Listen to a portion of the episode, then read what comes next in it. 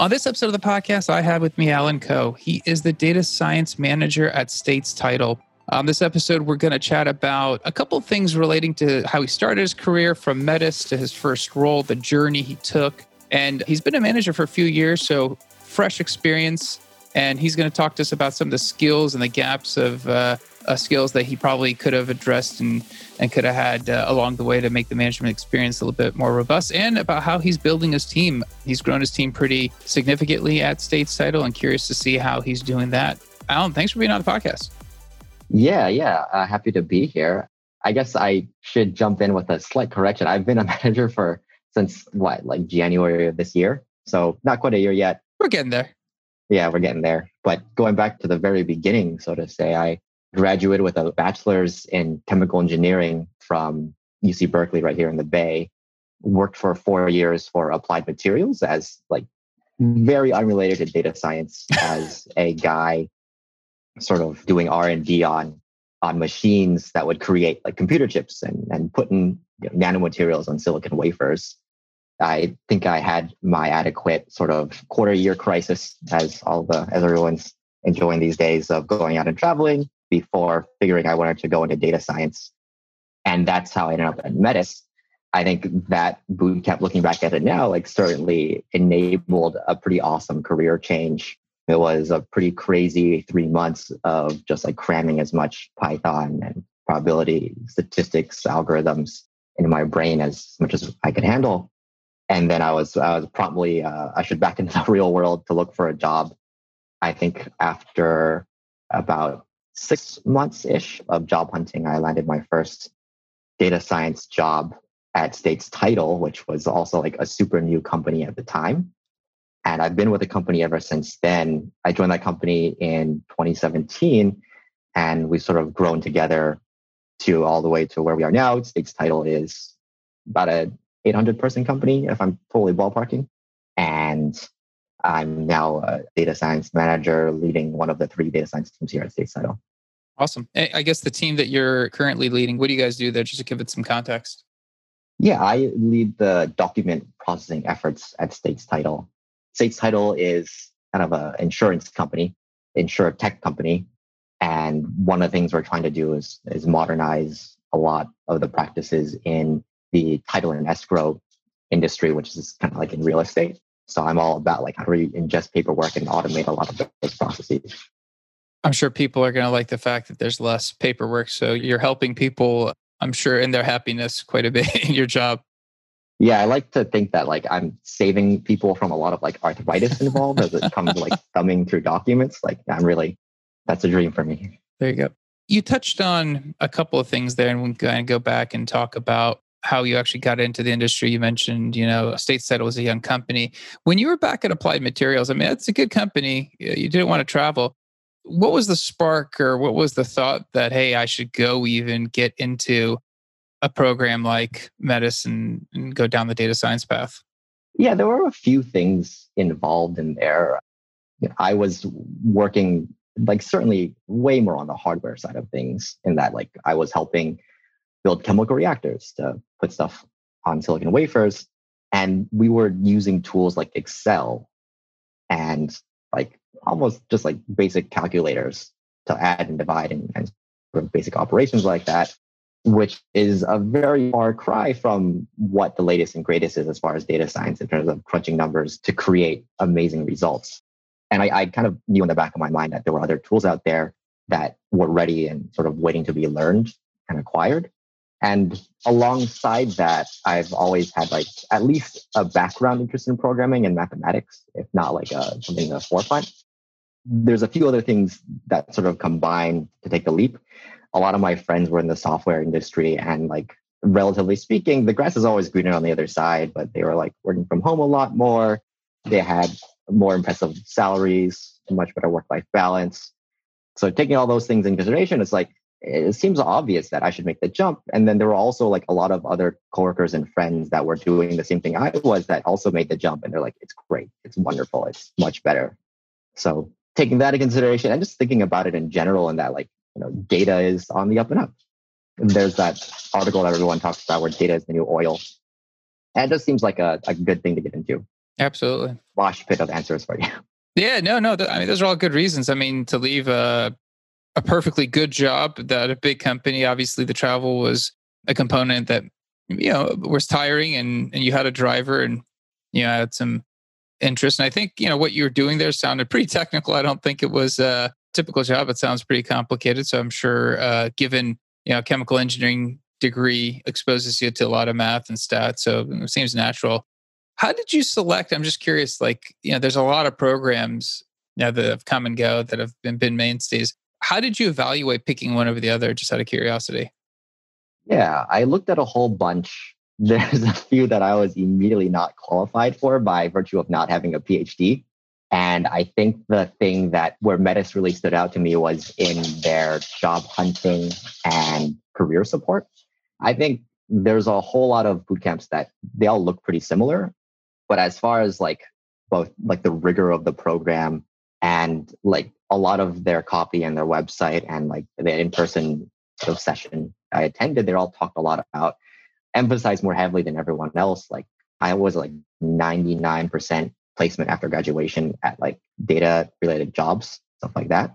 So for me, that was the main driver. That makes sense. I guess maybe talk about what happens after you spend the 3 months intensive, you're learning all kinds of technologies and new skills, and a 99% placement rate. That's all good. What happens through the interview process after that? Like, how different was it from, you know, being in a boot camp? And obviously you're running mock scenarios, but actual real world, now people are asking you questions about, you know, concepts you were learning. How different was that and what were the challenges? I mean, I guess you're talking about like interviewing at various companies afterwards, right? Post-Metis, yeah. You finish the program and you're going to get the first job. There's some hurdles, I'm assuming. So for me, the first thing I did after graduating from camp was take a vacation. But as far as like getting into the job hunt, for me, it was like an incredible range of experiences as far as applying at different companies. I remember one company that I applied for, they sent me like essentially a problem set to do. And you're not supposed to share these with anyone, but this problem set was incredibly intellectually rigorous. It was like a problem set that like a grad student would be expected to do as part of his PhD coursework. I shared this with like a bunch of my friends because this was like crazy. I had never seen statistics and programming and sort of data science problems all put together in something as rigorous as this. And they were like, yeah, this is kind of crazy, which was actually like a really fun thing to do as well. I would say that as like one end of the spectrum compared to like another company I interviewed at where they gave me like a toy problem set after like talking through a few phone screens. The problem set was like almost exactly what I had been doing at Metis for like the 3 months I was there. And then I felt like I had like knocked it out of the park in regards to that one. And sort of everything in between those two extremes, I feel like I've seen. All the companies that are hiring, they all have like individual niches that they're looking for. And a lot of it, like quite frankly, there's a lot of niches out there that I just didn't fit, where I like just flunked whatever interview or whatever challenges they threw my way. But overall, I actually got my current job at States Title, not through like a traditional interview process, but through contracting for them for like 3 or 4 months after I graduated from Metis. Personally, like I really enjoyed that time. To me, like looking back now, it kind of stands out as like the teenage years of my career, in that like I was working on a contract basis, but I would like drive up to Tahoe, go skiing for a few hours, go down to the lodge to like work for a few hours, and then like hit the slopes for like one final time or something like that. It was super fun, even though, you know, I wasn't that like super productive, and I was really just sort of getting my feet wet in the industry, so to say. Interesting. Yeah, actually, the contract approach probably was a low risk way for them to, you know, kind of evaluate you as well and make sure it's a fit. And obviously, you've been there for, almost 4 years. So it did work out very well. Right.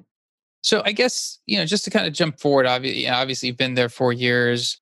You've been a manager for not quite a year, a little, you know, about 8-9 months now. Maybe talk to me a little bit about, as you've gone through the progression of your career, now that you've been a manager and you're kind of seeing some of the skills that you need, are there any areas you look back and you go, you know what, if I'd have known this is what I have to do when I become a manager, I might have, you know, focused on a little bit more skill development in any particular area? Yeah. I mean, to speak personally, I feel like my personal weaknesses as far as management goes and sort of learning this on the job so far are mostly the soft skills. I think of it as like dark magic in a lot of ways when it comes to these things. It's sort of like, how do you get the best work out of your direct reports? How do you read someone to figure out what level you need to manage them down to, how much sort of rope to give someone? I quite frankly have no idea how to like develop those skills aside from just doing it myself. But like looking back at the last sort of almost year, those are the lessons that I've learned, quite trial by fire, so to say. And it is funny that for almost everything we do, there's training. Like elementary school, we go through this. Our parents teach us, the basics, and you can go to boot camp to learn data science fundamentals. And then you become a manager, and it's like you're a strong engineer, strong data scientist. Here's the team. And most people, I don't think just you, I talked to a lot of people, and I think a lot of people, it is, trial by fire, or kind of looking to somebody else and kind of, observing best traits and habits and kind of mimicking those. But I don't think your story is too dissimilar in terms of having to just learn and go. Right. I think if there's anything that like I'm really thankful for having done is just read a lot about like past famous leaders on their like management and like leadership styles. I think looking back at like reading about like John F. Kennedy or like George Washington or like these really famous, really smart people, like I think this whole management experience has certainly given me a little bit more perspective, like go back and I should sort of reread those and figure out the next level of depth as to what their secrets were and how they excelled. Yeah, that's actually really good. I was going to ask you, I mean, to kind of piggyback off that, have you had a mentor along the way or anyone to kind of, bounce ideas off of, or have you been kind of going through some of that self-education yourself? Yeah, I mean, I think it would be remiss to say that like my boss, like Annie Madavi, has been fantastic in helping me along the way. I ask him all sorts of questions and get all sorts of advice from him on a regular basis. I feel like a lot of the learning that I've done is just through like osmosis with a lot of the other leaders in my company. I think when I first joined, from like the CEO to the now COO, there was just like a ton of people that displayed amazing leadership qualities that I've just been trying to like learn from and slowly take in as how much I can over time. Yeah, that's interesting because I think your boss becomes the natural mentor. Do you think you'd ever go outside and maybe look for a mentor externally, like maybe focusing on some things that you'd like to improve? Because I know that's always, once you get to manager level, you might be a mentor for other people, but in terms of being a mentee, is that something that you thought about or has something crossed your mind? Yeah, definitely. I think it's a matter of like how to do that. And I think LinkedIn is very good about like sneaking in like, hey, we have this mentor-mentee thing that you can try to hop into. So programs like that I've been eyeballing. I have to take a jump sometime, but I think that's a really good point. That like as I've sort of struggling in this role sometimes, that's certainly an option that I think I should engage in. Yeah, absolutely. Yeah, it's an interesting dynamic. I think I recorded with somebody who talked a lot about mentorship, and it was actually interesting to kind of hear the different approaches that people use, and then it's basically the same thing of trying to actually find somebody to be a mentor. And it's a little bit more difficult because obviously, other people at other companies are probably indirect mentors for their own team, and it's this quite ebb and flow of finding the right person who really enjoys it. And I think some people love being a mentor. Another question of your time, like in this manager role, how did you handle starting to really, like in terms of the delegation? Obviously, you are managing a pretty nice sized team. Of delegating versus wanting to jump in and do, or maybe how much separation is there now? The way I think about these things and sort of the way I've grown has always been through like ownership of a project. And the general idea I try to go with is that like everyone on my team should feel empowered to like, they should have this one project that they own and just go for. And I don't think anyone can ever do that entirely on their own. I've needed a lot of help along the way. But I think having that, like for me, like critical thing is owning that project and then having other people jump in and help as much as needed to get that project completed on time and in good quality. So I think that's sort of where the rub is, in that like, I think a good manager steps in when needed, but not before that. And sort of learning how to keep a pulse on a project, on how someone's doing, on the progress that's being made is, I think, the main skills I'm trying to improve on. That makes sense. Something that's been coming up in discussions with a lot of people in data science has been having an embedded team versus a centralized team. How is your team structured? Are you guys embedded with, I guess the product or the business people you're working with, or are you guys more centralized and requests come in and you guys work on projects as they come to you? That's an interesting way of looking at it. I've never looked at it that way before. I would say that we are an interesting mixture of both. Our States Title is organized as a central data science team, and all the requests come in and out of that. But when we start working on a project, we work extremely closely with sort of that project team. Like the project I'm working on, the people I talk with and Slack and Zoom with on a daily basis are the engineers and project managers associated with rolling out that one single project. So in that sense, we are kind of embedded on that side of things as well. How is the relationship with the product team, with the data science team? And I asked that because I had interviewed product manager who was a former data scientist, and that relationship from her point of view is very interesting. So I'm starting to ask in terms of what's the relationship that you see with product? How does that typically work? Maybe just from your experience that you've had at States Title. So at States Title, data science is pretty heavily integrated in with the product. And what's come out of that is that most products have a product manager leading it. And every step of the way, even at the product's inception, there's a data scientist attached to that, sort of advising and helping with the product management for sure, on the data science side of things. So from my perspective, there's a super tight coupling in a lot of ways because data science is a key part of a lot of the features we want to release to our industry. Interesting. Yeah, I think the more that I talk to people, the relationship between product and data science, it's ebbing towards product people are starting to get more technical. Data science is starting to get more business focused. I don't think there's going to be a merging, but I think they definitely are getting closer in terms of more overlapping skill sets. Is that something you're seeing, or is that different for States Title? I would totally agree with that. I think that I've certainly had to put on my project manager hat to plan out and scope a lot of the data science aspects of things. That's one sort of skill set that we are developing, all the data scientists here at States Title, to be honest. And I think it's certainly true on the project manager side as well. But to be honest, there's a lot of technical depth for them to learn, both on the engineering side and the data science side as well. So I think that the project managers, as far as I can tell, they're certainly getting more technically savvy with regard to the engineering. And then the data scientists, all the data scientists are hopping on the project manager about a little bit. And that's how the gap is kind of bridged. Gotcha. Makes sense. I was actually talking to a senior data scientist a couple of days ago, and I asked, what do you want me to ask, one of my guests about, a topic? And he said, there's one thing that he always finds super complicated. I'm trying to ask a few more people and get some different viewpoints is, how do people stay up with the latest models? In your case, you're moving away from, being sole IC, but how do you stay up with the latest techniques, latest models, the latest trends to keep relevant and keep your skills sharp? That's a really good question. I feel that's almost a existential crisis for data scientists these days. I think our data science team has a few cool things in place to do that. We have a monthly, sometimes bi-monthly, journal club for someone to go out and explain. I think, quite frankly, some of it has just been through hiring really smart people that are up to date on the latest and greatest. And I think the last leg of that would simply be just putting in the time after work, some days, once or twice a week, to eat a paper and sit down and spend a few hours thinking through it and digesting it. And if I'm lucky enough, pulling up some code that someone else has written and breaking apart the model and putting it back together and sort of writing my own copy if I can understand what's going on.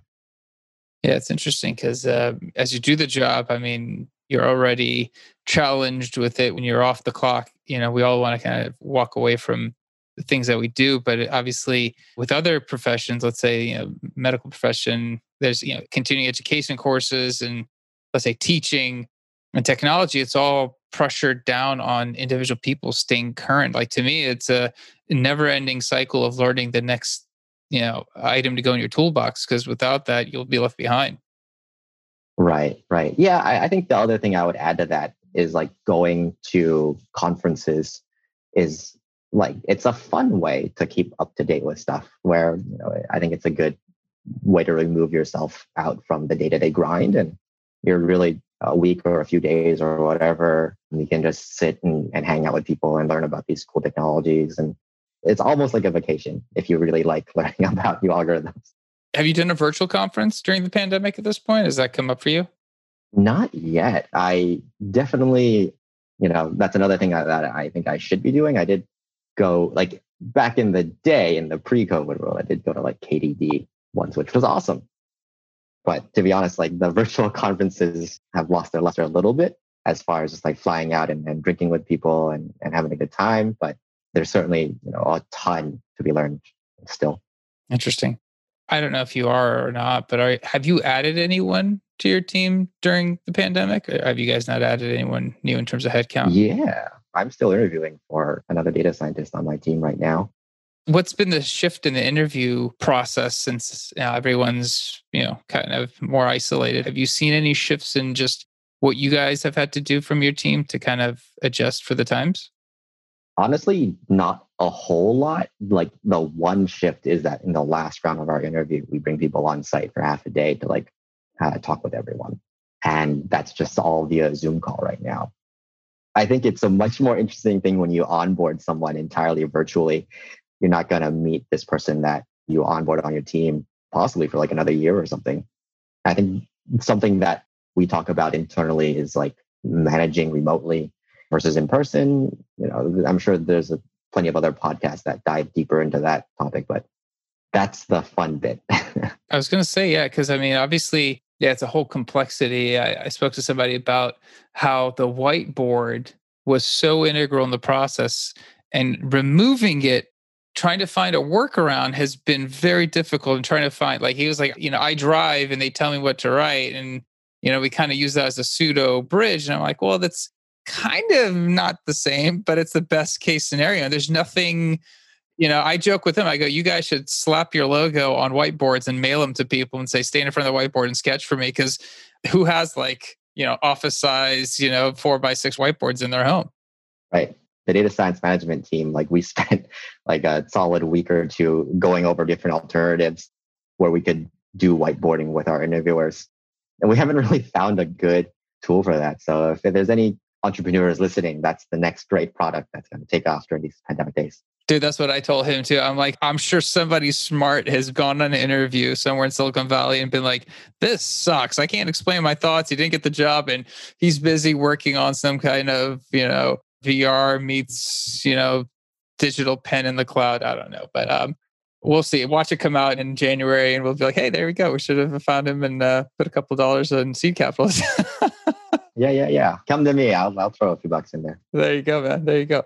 Man, I mean, I could talk to you for all day. I know you got to get back to it, but I appreciate the insights. I think, like, you know, your story is really interesting because, I mean, you've gotten in and just a steady career progression. And obviously you're now, you know, data science manager, having gone through the whole, you know, get into the immersion program. So I think that's a great story. If someone has any questions or they want to follow up with you, what's the best medium to get in touch with you? Yeah, I feel like LinkedIn is really good. To be honest, like, I get enough questions on LinkedIn, like, kind of along the same vein that I was like, oh, let's go on a podcast and see if there's anyone interested. This will be a good resource as well.